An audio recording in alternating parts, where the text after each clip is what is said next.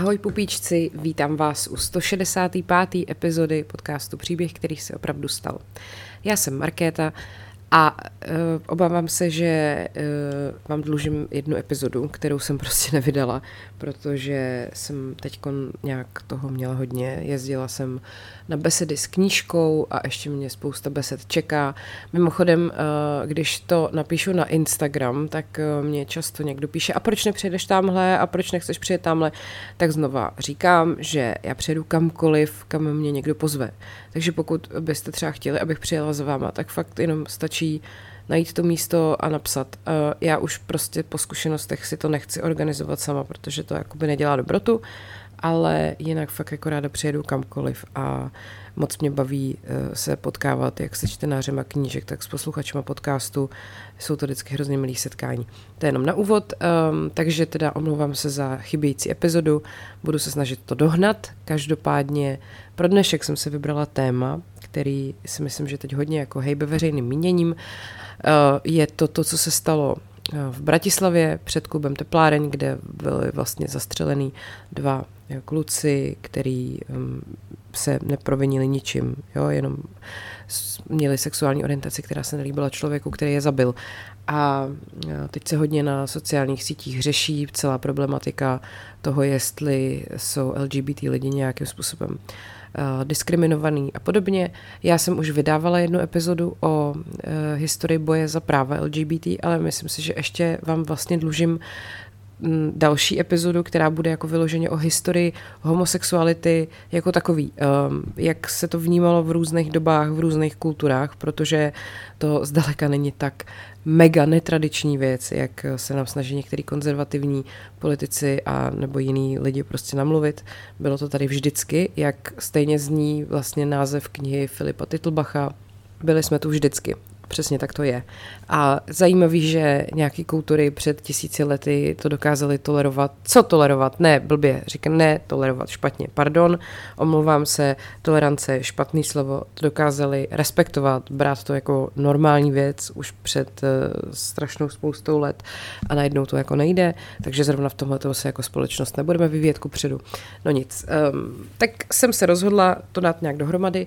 Uh, Mám teda hodně, hodně materiálu, tak uvidím, jak mi to vyjde. Možná z toho udělám dvě epizody. Uh, mám tam třeba i dlouhý text o tom, jak soudili Oscara Wilda a podobně, tak uvidíme prostě, jak to vyjde. Tak uh, se na to vrhneme. Takže dnešní téma dnešní epizody zní historie homosexuality.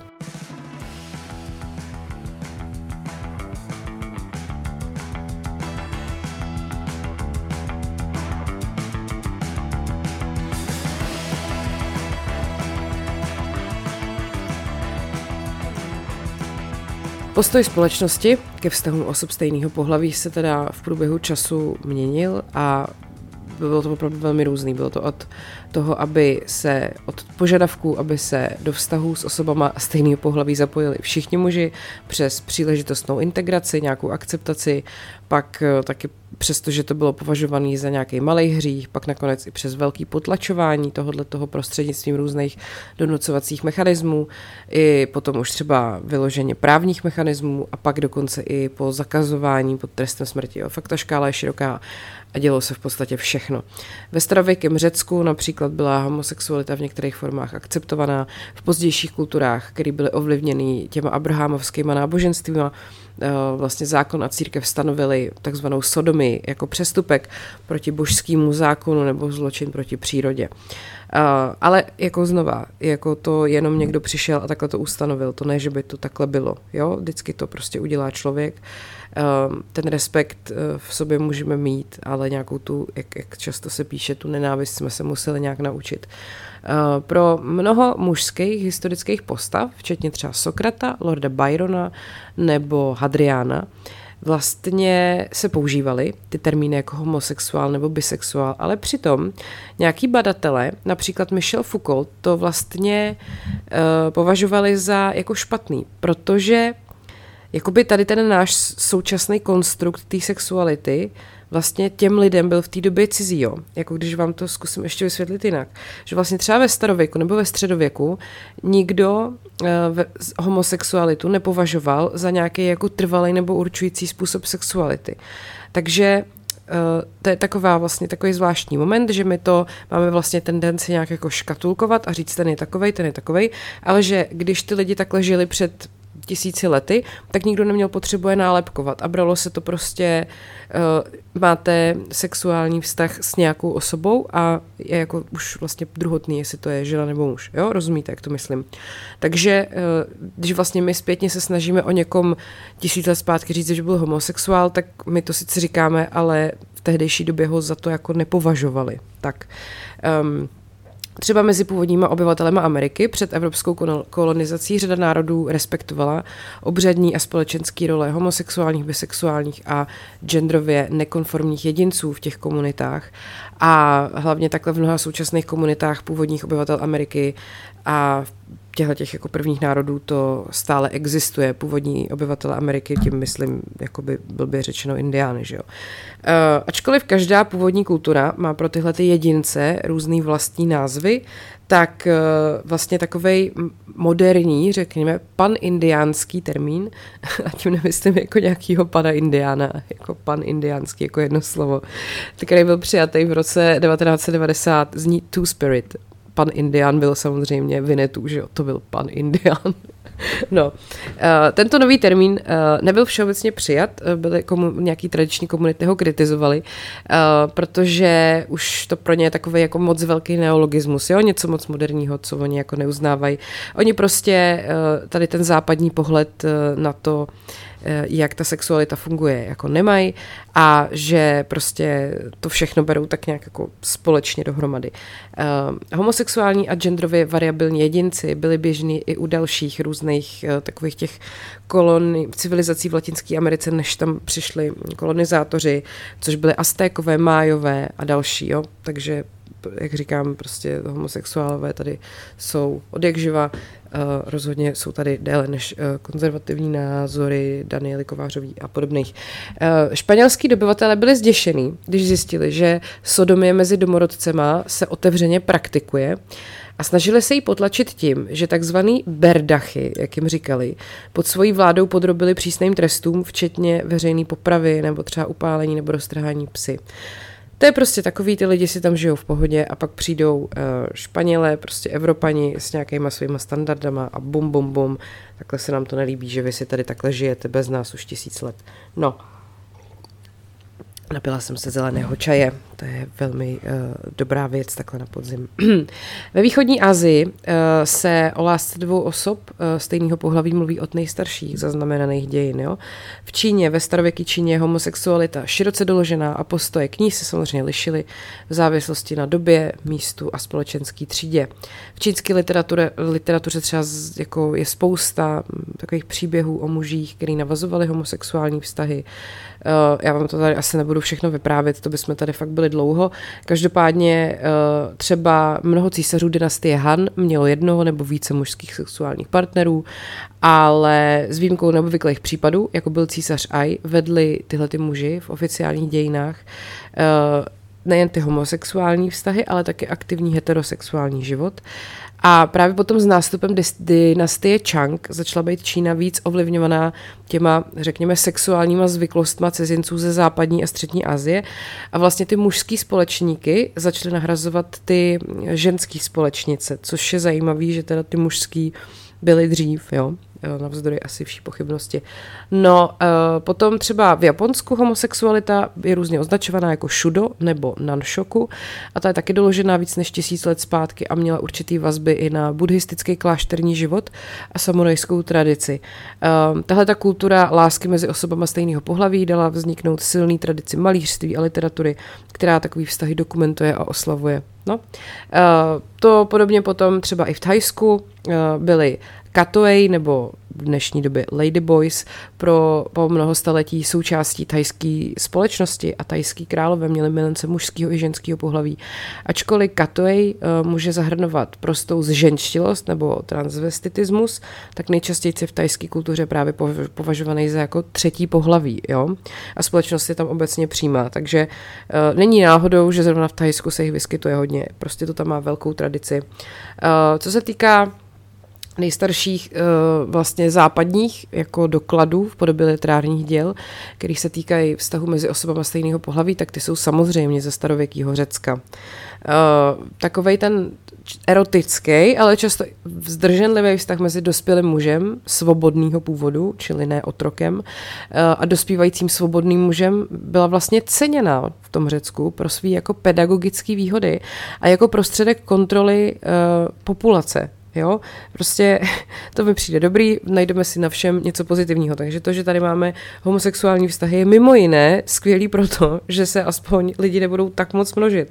Uh, Platon ve svých raných spisech chválil vlastně výhody uh, toho, uh, že homosexuální vztahy jako existují. Později teda navrhoval jejich zákaz, těžko říct, co mu je bylo. Uh, Platon vlastně přirovnává přijímání homosexuality k demokracii a její potlačování k despotismu, když vlastně říká, že homosexualita je barbarům kvůli jejich despotickým vládám hanebná, stejně jako filozofie a atletika, protože takovým vládcům zřejmě není v nejlepším zájmu, aby se v jejich poddaných rodili vlastní velké ideje nebo mocná přátelství přátelství, tělesné svazky, k čemuž je láska obzvláště vhodná. No, to řekl moc hezky. Uh, Aristoteles potom ve své politice odmítnul Platónovy myšlenky o zrušení homosexuality a vysvětluje, že vlastně třeba barbaři jako keltové ji přisuzovali zvláštní čest, zatímco kréťané ji využívali právě k regulaci obyvatelstva. Uh, v antice třeba o ženský sexualitě, o homosexualitě je toho docela málo. Asi všichni známe Sapfo,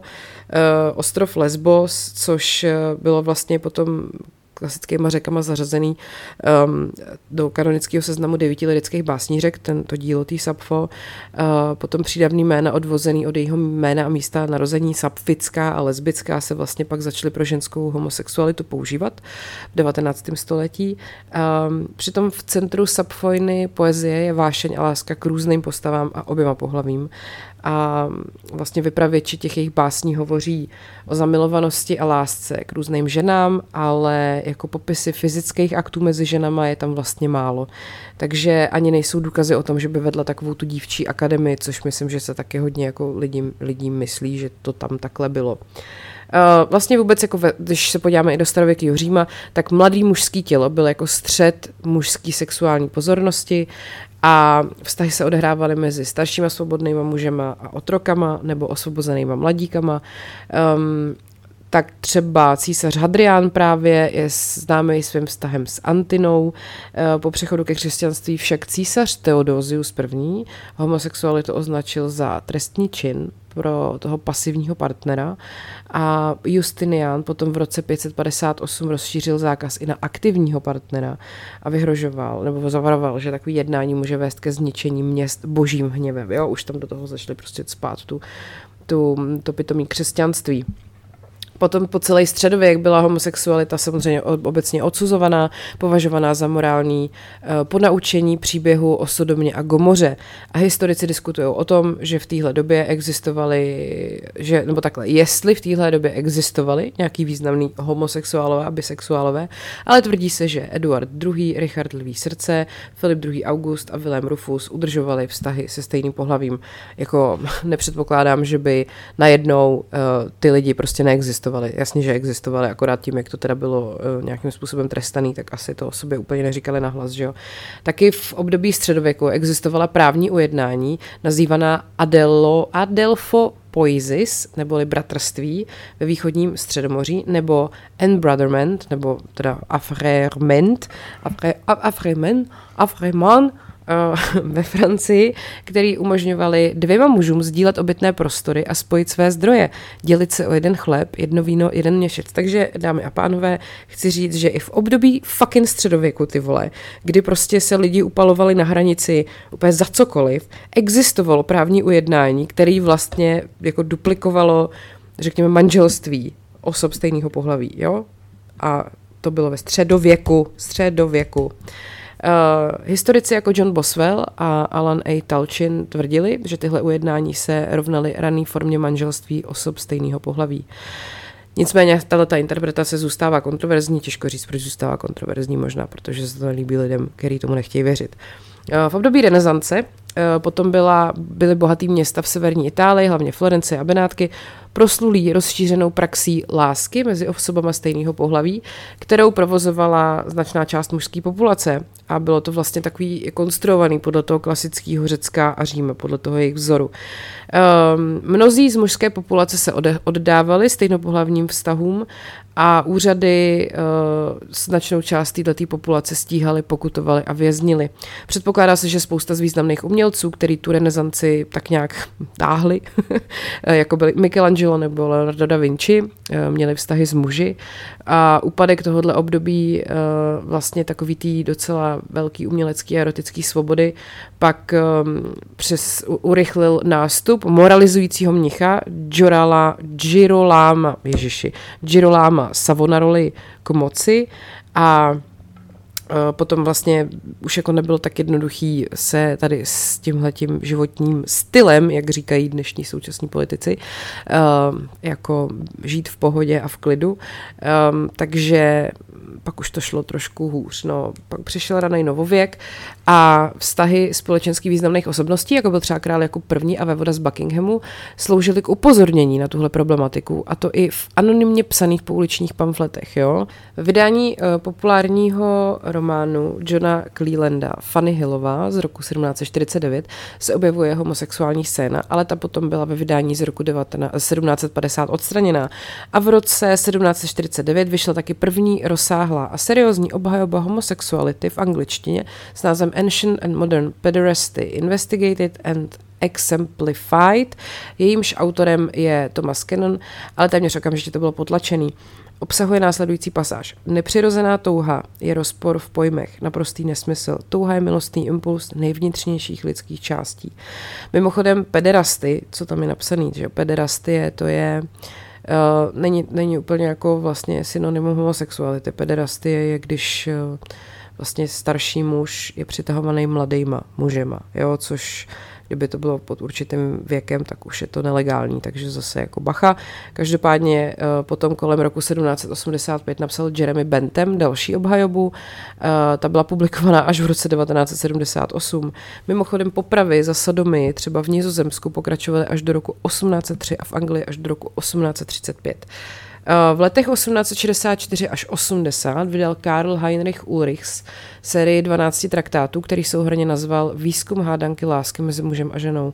A vlastně v roce 1867 se stal prvním samozvaným homosexuálem, který veřejně vystoupil na obranu homosexuality, když se na sjezdu německých právníků v Mnichově zasadil o rezoluci vyzývající ke zrušení protihomosexuálních zákonů. Sexuální inverze Haveloka Elise, vydaná v roce 1896, potom spochybnila teorie o nenormálnosti homosexuality i stereotypy a trvala na všudy přítomnosti homosexuality a jejím spojení s intelektuálními a uměleckými úspěchy. Um, ačkoliv teda široká veřejnost tohleto nečetla, moc si to nezajímalo, tak to vedlo k vzniku vědeckého humanitního výboru Magnuse Hirschfelda a ten potom vedl kampaň proti zákonům proti sodomii v Německu a taky vlastně to vedlo k dalšímu ještě hnutí mezi britskými intelektuálama a spisovatelema, který vedli osobnosti jako Edward Carpenter, John Eddington Simmons a další. A když se třeba ještě podíváme na to, co si o tom myslel Sigmund Freud, ten mimo jiné tvrdil, že ani převážně odlišná, ani stejnopohlavní sexualita nejsou normou. Naopak to, co se nazývá bisexualita, je prej normální stav člověka, který akorát společnost nějakým způsobem jakoby zmařila vlastně. A e, vlastně potom tady v rámci tohohle toho vývoje e, přišlo několik e, šílených věcí. Například v roce 1895 byl ve Velké Británii odsouzený za tu gross indecency slavný dramatik Oscar Wilde a pikantní detaily z procesů vedly potom ke zvýšenému zkoumání všech aspektů vztahu mezi muži a nejničivější odezva potom nastala, když se Třetí říše v rámci holokaustu právě zaměřila na LGBT osoby. Za gross indecency zákon britský z roku 1885 vlastně byl odsouzený i Alan Turing, vynálezce, dá se říct, toho, co dneska považujeme za moderní počítač a taky samozřejmě eh, jeden, který, jeden z těch, co se podíleli na dešifrování kódu Enigmy. Ale Alanu Turingovi pak budu někdy věnovat asi speciální epizodu, nebo vlastně já budu teď nahrávat ještě epizodu historii počítačů, tak se asi u něj zastavím. A to je prostě podle mě jeden z nejděsivějších příkladů toho, jak ehm, ta diskriminace a kriminalizace homosexuality mohla dopadnout tragicky. Tak, eh, co se týká třeba Blízkého východu, to mi přijde zajímavý. Eh, existuje několik zpráv arabských cestovatelů do Evropy v polovině 19. století. Eh, třeba tam je ukázáno překvapení nad tím, že francouzi někdy záměrně špatně překládali arabskou milostnou poezii o mladém chlapci a místo toho to vztahovali k mladé ženě, aby jako zachovali ty společenské normy a morálku, které jsou teda, který konvenují jako západu. A z moderních zemí Blízkého východu teda hrozí za styk se stejným pohlavím v několika zemích, včetně Saudské Arábie a Iránu oficiálně trest smrti, což asi nikoho nepřekvapuje. Vlády na Blízkém východě homosexualitu často ignorují, popírají existenci nebo ji kriminalizují právě. Iránský prezident Mahmud Ahmadinejad během svého projevu na Kolumbijské univerzitě v roce 2007 tvrdil, že v Iránu nejsou žádný homosexuálové, uh, takže asi je jasný, že tam ty lidi žijou, ale musí to prostě nějakým způsobem skrývat a, eh, a no jinak by prostě čelili jako ohrožení života. Eh, co se týká třeba Mezopotámie, teda místa eh, kolíbky těchto těch civilizací, tak některý starověký náboženský asyrský texty obsahují modlitby za boží požehnání homosexuálním vztahům. Je tam volně zobrazované umění análního styku, který je praktikovaný jako součást náboženského rituálu, což je třeba už z období od třetího tisíciletí před naším letopočtem. A co se týká třeba Egypta, tak homosexualita ve starověkém Egyptě je takovým docela vášnivě diskutovaným tématem, protože historici i egyptologové se přou o to, jak vlastně ta staroegyptská společnost na tu homosexualitu nahlížela. Do dnešních dnů se dochovalo jenom několik přímých náznaků a spousta takových těch možných indicí jako mlhavých, takže to nabízí hodně prostoru pro různé spekulace. Nejznámějším případem možný homosexuality ve starém Egyptě je případ dvou vysokých úředníků Niang Kuna a Kumhotepa. Oba muži žili a sloužili pod faraonem Niuserem během páté dynastie, což je uh, dva a půl tisíce let před naším letopočtem. Oni měli každý svoji rodinu s dětma a s manželkou, ale když zemřeli, tak jejich rodiny se zřejmě rozhodly pohřbít je společně uh, v jedné hrobce. A vlastně potom v té hrobce i na několika malbách zobrazeno, jak se ty muži objímají a dotýkají se nosem k nosu.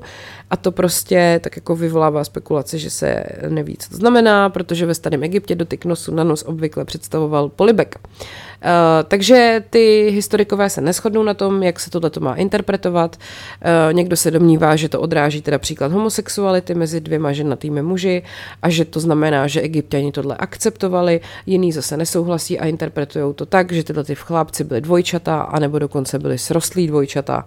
Asi zřejmě nenašli jejich mumie, aby se potvrdilo, zda byli srostlí či ne a byli si třeba podobní. Mě by zajímalo, jestli když najdete dvě, dva a půl tisíce let starý mrtvoly, vlastně víc, čtyři tisíce let, tak um, kromě DNA, jestli jako ta jejich podoba je nějaká ještě třeba jiná. Jakože ne, to je blbost, jdeme dál. Uh, zůstává nejasný teda, jaký ten názor na tu homosexualitu staří egyptěni měli veškeré dokumenty a literatura, které obsahují sexuálně orientované příběhy, nikdy jako eh, nepojmenovávají takovou tu pravou povahu těch sexuálních skutků. Oni mají takový ty hodně strojený a květnatý fráze okolo toho, takže to je něco, jako když si potom čtete třeba uh, 50 odstínů šedi, že jo, prostě není to penis a je to prostě jeho mocné žihadlo uh, hadice, nebo já nevím, já jsem to nečetla, jenom tak odhaduju.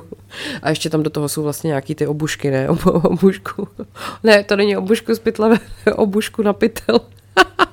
Ježíš, to je strašný, Marké, to pro boha. Pojďme se podívat na to, jak to bylo po druhé světové válce v západním světě, protože uh, se to teda vyvíjelo velmi podobně v západní civilizaci, tak nějak jako skoro stejně všude. V roce 1948 publikoval americký biolog Alfred Kinsey publikaci Sexual Behavior in the Human Male, což je taky známý jako Kinseyho zprávy. A v roce 57 potom zadala britská vláda takzvanou Wolfendenovu zprávu, aby přeskoumala tamní zákony proti sodomii a závěrečná zpráva doporučovala dekriminalizovat dobrovolné homosexuální chování. Ale ty zákony byly ve skutečnosti změněny až za dalších deset let. Takže homosexualita byla spoustu let považovaná za psychiatrickou poruchu, ačkoliv prostě ty studie, na kterých tohle bylo založené, se ukázaly jako chybný. V roce 73 byla homosexualita ve Spojeném království deklasifikovaná jako duševní choroba. V roce 86 potom byly všechny zmínky o homosexualitě jako psychický poruše odstraněný z diagnostického a statistického manuálu duševních poruch americké psychiatrické asociace. Takže tolik stručná jakoby takový průřez dějinama. Samozřejmě, že jsou tam, je tam mnoho jako milníků, který uh, byly důležitý, o kterých bych tady mohla mluvit dlouho, ale to bych teda o tom opravdu mluvila dlouho, tak já jsem si vybrala jenom takových pár, řekněme, hodně zajímavých věcí, což byla třeba gay subkultura 18. století v Londýně, jo? Protože ten Londýn 18. století byl domovem skvétající gay subkultury s takzvanýma molly houses, právě v centru společenského dění. Molly byla nadávka pro zženštilý homosexuální muže a na termín se pak teda vžil jako pro to označení těch klubů, hostinců, hospod nebo kaváren, kde se tajně scházeli. Ačkoliv se teda e, jim říkalo Molly, navštěvovali je muži jako všech typů, jo? to vůbec nemuselo být, že byli zženštilí, že jo? tak prostě homosexuál nerovná se automaticky zženštilej chlap, to je prostě taky stereotyp. E, takže tam opravdu jako chodili všichni. No a v 18. století mohlo totiž přistižení při homosexuálním aktu nebo sodomii znamenat pobyt jako na pranýři nebo trestní službu nebo trest smrti. Záleželo na tom konkrétním případu a důkazech. A Molly Houses byly taky samozřejmě terčem policejních razí a tak tady je takových pár příkladů zatýkání a trestů té klientely a majitelů těch domů. Uh, Molly Houses mohli uh, vlastně takhle poskytovali homosexuálům bezpečné místo, kde se mohli scházet a otevřeně diskutovat nebo jako vyjádřit tu svoji identitu, což je vlastně úplně to samé, jako jsou gay kluby dneska a pak přijde prostě Daniela Kovářová, která řekne, že ty lidi jsou oddělený a chtějí být oddělený od stomile. Přitom to je ona a lidí podobný, který je nutí být takhle oddělený, jo? jenom bychom si srovnali pojmy.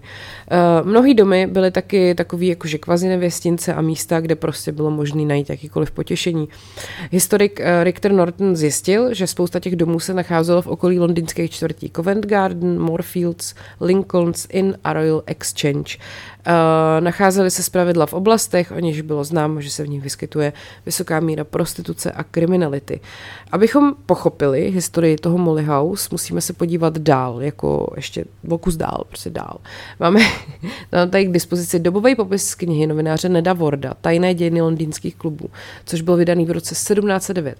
On popsal, ty Molly Housey jako místo, kde se scházela podivná skupina chlapíků a pořádali večírky. Uh, Mollys, teda ty jakože v fuzovkách zženštilí chlapy, se podle něj spíše považovali za ženy, napodobovali všechny ty marnivosti, které zvyk přisoudil ženskému pohlaví a snažili se mluvit, chodit, klábosit, dělat pukrle, plakat, nadávat a napodobovat všechny druhy z ženštilosti. To uráží ženy i muže tady tenhle ten text. Uh, navíc teda prej stvárňovali jako v tom klubu heteronormativní životní události, jako je svatba a porod. Jo, je, no, nevěřím tomu, ale dobře. Mně to teda podle toho jeho popisu spíš uh, připadá, že to jako je něco, jako, co popisujeme dneska jako takový ten drag performance, ne, jako drag queens. Uh, že tam teda ono mezi těma molís jako byly asi takový náznaky nějakých trans identit. On uh, právě píše, že se mezi muži, že se muži navzájem oslovovali jako sestry a používali ženské zájmeno, uh, vytvářeli si tam vlastní příbuzenské a rodinné sítě a, a tak podobně. No tak jako jestli to pro ně bylo jediné místo, kde se mohli cítit hezky, tak proč by ne? Proč? Konec konců, proč ne? Podle historika Randolfa Trambaka se používaly kódové slova, které měly zamaskovat, kam se muži chystají. O Molly House se mluvilo jako o kavárně. Molly House mohla být jak prostá místnost v domě, kde se scházeli muži, tak honosnější, jako zvláštnější vedlejší místnost v hostinci nebo v krčmě.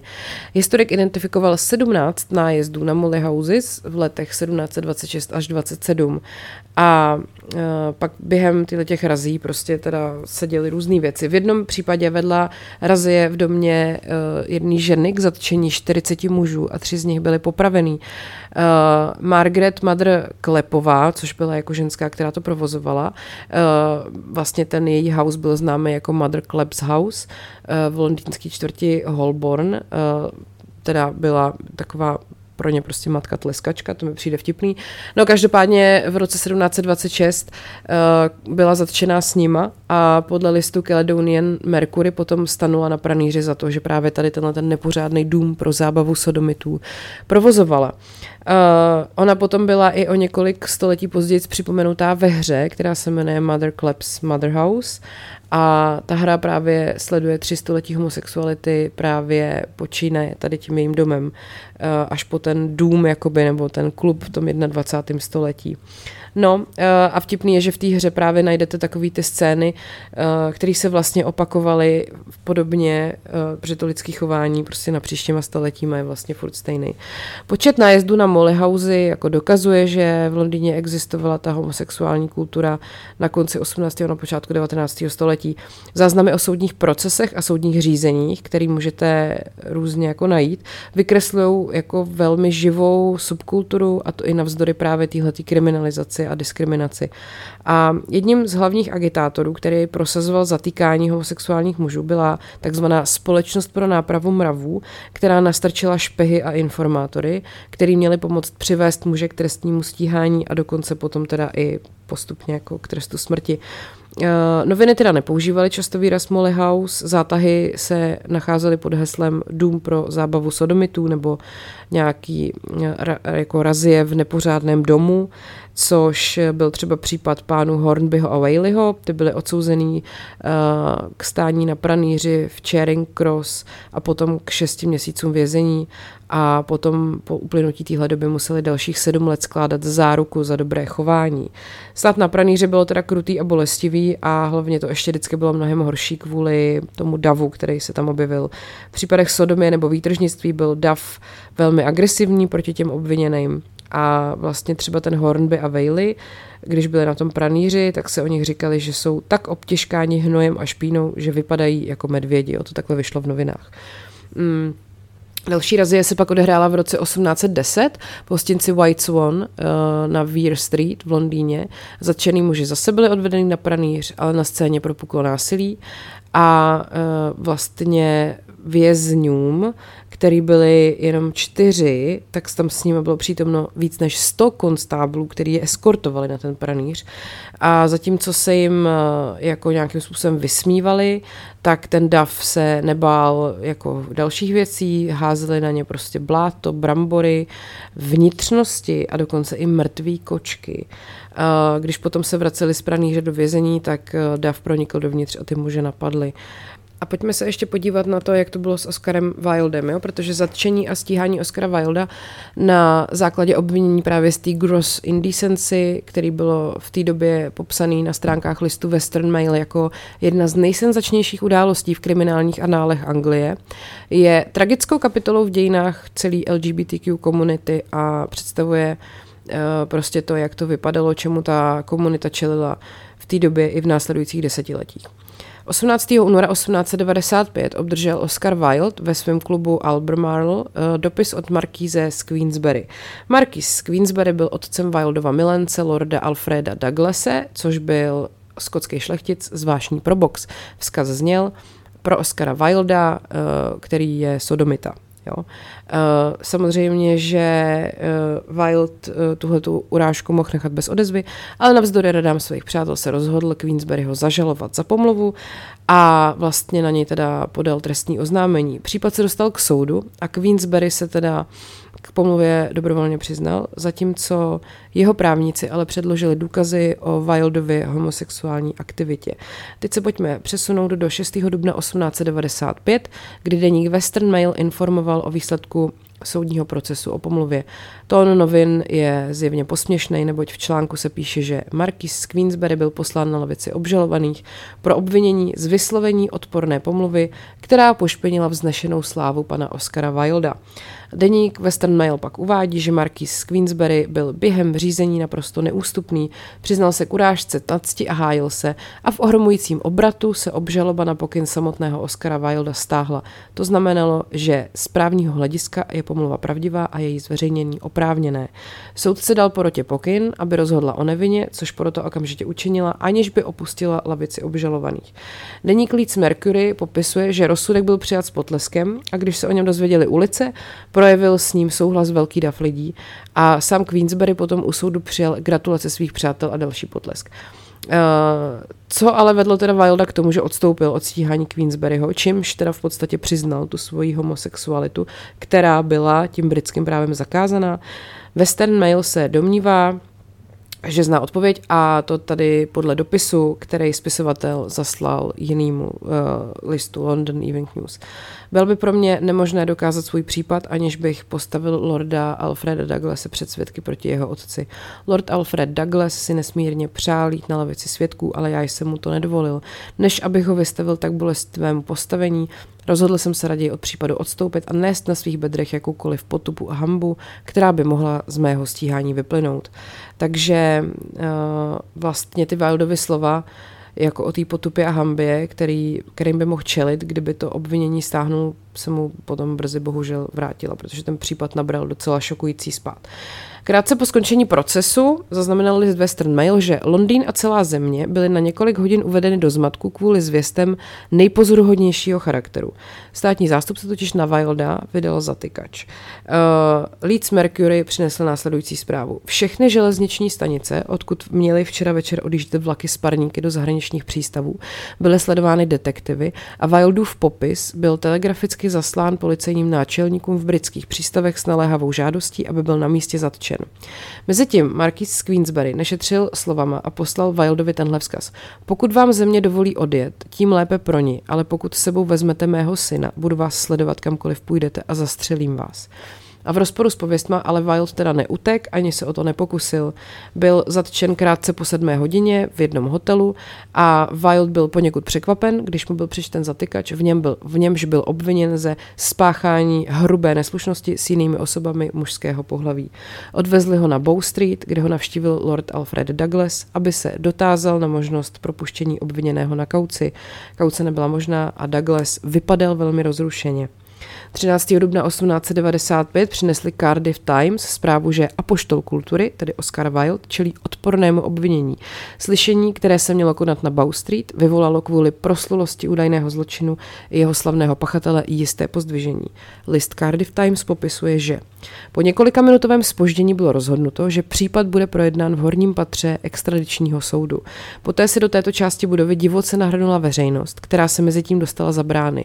Malý soudní dvůr byl do posledního místa zaplněn schromážděním dobře oblečených mužů.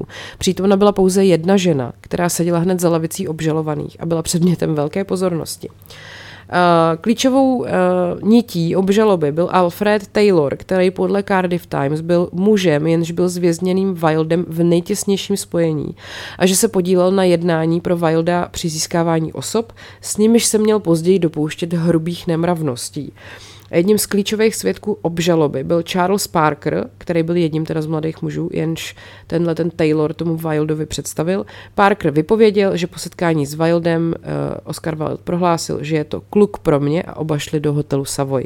Po příchodu do hotelu kolem desáté hodiny se vydali do druhého nebo třetího patra a šli do obývacího pokoje. Kromě svědka tam nikdo nebyl, Wild si objednal whisky a sodovku a dvě mu přinesli. Eh, když číšník odešel, Wild řekl, pojďte do mé ložnice. Do ložnice vedly dveře. Oba vešli do ložnice, kde došlo k nemravným činům. Navzdory těmhle důkazům obžaloby nebyla porota schopná vynést rozsudek a Wild byl propuštěný na kauci pod zárukou jistého reverenda Stuarta Hedlema. List East and South Devon Advertiser přinesl prohlášení pana Hedlema, který popsal, popsal, popsal, proč se rozhodl za Wilda ručit. Tuto odpovědnost jsem na sebe vzal z veřejných důvodů. Cítil jsem, že veřejnost byla před zahájením případu poškozena a chtěl jsem panu Wildovi poskytnout jakoukoliv pomoc, abych mu umožnil obstát v soudním procesu ve zdraví a dobré náladě. Uh, Wildovo propuštění a to, jakže Wild byl jako obvykle pečlivě oblečen, samozřejmě tam nesměl chybět, byl oblečen do tmavého kabátu a hedvábného klobouku a kráčel vzpřímeně a sebevědomě se vší starou známou nadřazeností a nedotčeností okolnostmi. No a tenhle postoj se ale nedokázal udržet. Ke konci druhého soudního procesu se Prej podle Guardianu jevil jako nemocný a úzkostný.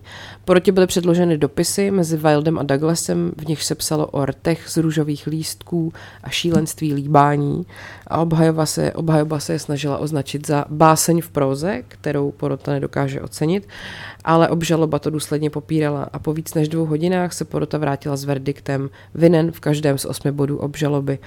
Mm, soudcovo shrnutí bylo krutý, protože podle toho Guardianu chtěl Wildovi a Taylorovi uložit přísnější trest. Uh, jeho rodstvo k vězňům promluvilo a prohlásilo, že tento případ je nejbolestivější a zároveň nejhorší svého druhu, jaký se mu kdy dostal do rukou, a že nemá ani stín pochybnosti o tom, že rozsudek, k němuž porota dospěla, je správný. Nemělo by smysl, aby se k ním obracel s poukazem na hříšnost jejich chování, protože lidé, kteří se dokázali dopustit trestných činů, jež jim byly předvedeny, musí být mrtví pro jakýkoliv pocit studu a nelze doufat, že na ně člověk udělá nějaký dojem.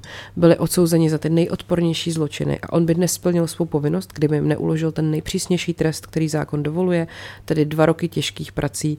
Takový trest každému z nich vyměřil a cítil, že je naprosto nedostatečný. Uh, Wild ale uh, vlastně tam měl nějaký příznivce v soudní síně, protože ten verdikt se setkal s syčením na galerii, ale to samozřejmě nebránilo výkonu trestu a Wild byl převezený nejdřív do věznice Pentonville, odtud potom do Wandsworthu a nakonec do věznice v Readingu. Uh, Vězení ale nebylo poslední zkouškou, který vlastně Oscar Wilde čelil a po celou dobu trpěl velmi jako špatným zdravotním stavem. V listopadu 1895 potom stanul opět před soudem, tentokrát před londýnským konkurzním soudem a jeho závazky byly podle Westminster Gazette odhadnutý na 3591 liber, přičemž neměl žádný dostupný majetek. Uh, bledý a strhaný Wild vypadal jako pouhý stín svého dřívějšího já a co hůř, jako invalida, který právě opustil nemocniční lůžko. Čekalo ho další utrpení, protože o něco, přestože o něco později, teda o dva roky později byl propuštěný, tak jeho zdraví už bylo fakt jako oslabený a o tři roky později zemřel v pařížském exilu. Ta tragédie toho jeho případu uh, vlastně asi nejvíc spočívá v tom, že se tomu dalo předejít. On nemusel toho Queensberryho postavit před soud, a vlastně bylo jasné, že když to udělá, tak ten jeho životní styl a sexualita se dostanou pod drobnohled toho veřejného mínění, že to bude zesměšňovaný a všichni o tom budou diskutovat i na stránkách dobových novin, ze kterých jsem tady citovala.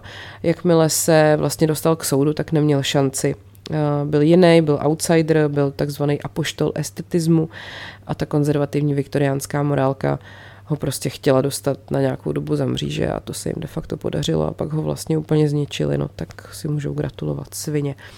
Tak a to byl příběh, který se opravdu stal, konec Oscara Wilda a já už mluvím dlouho, takže pokud byste chtěli nějaký ještě jako pokračování tady o této problematice, protože těch případů a různých procesů a, skandálů je jako tuna, tak mi dejte vědět, jo?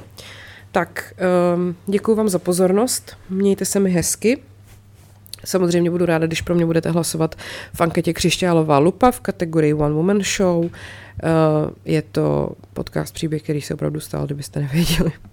No, uh, hlasuje se, uh, myslím, že do 1. listopadu. Tak to ještě stíháme v pohodě, tak vám když tak děkuju a jinak teda si mě můžete předplatit na piky.cz lomeno paní královna nebo na herohero.co lomeno podcast příběhy a ještě bych vám chtěla říct teda, že tenhle týden v bonusech právě na těchto platformách výjdou uh, dva bonusy a jeden bude o historii počítačů, to už jsem slibovala a dosud neudělala, tak už to opravdu nahraju. A druhý bude o nejzáhadnějších dosud nerozluštěných různých šifrách a takových kódech a věcech prostě, který do dneška nikdo moc nepochopil. Tak to už je opravdu všechno. Mějte se hezky, ať je váš život příběh, který se opravdu stal.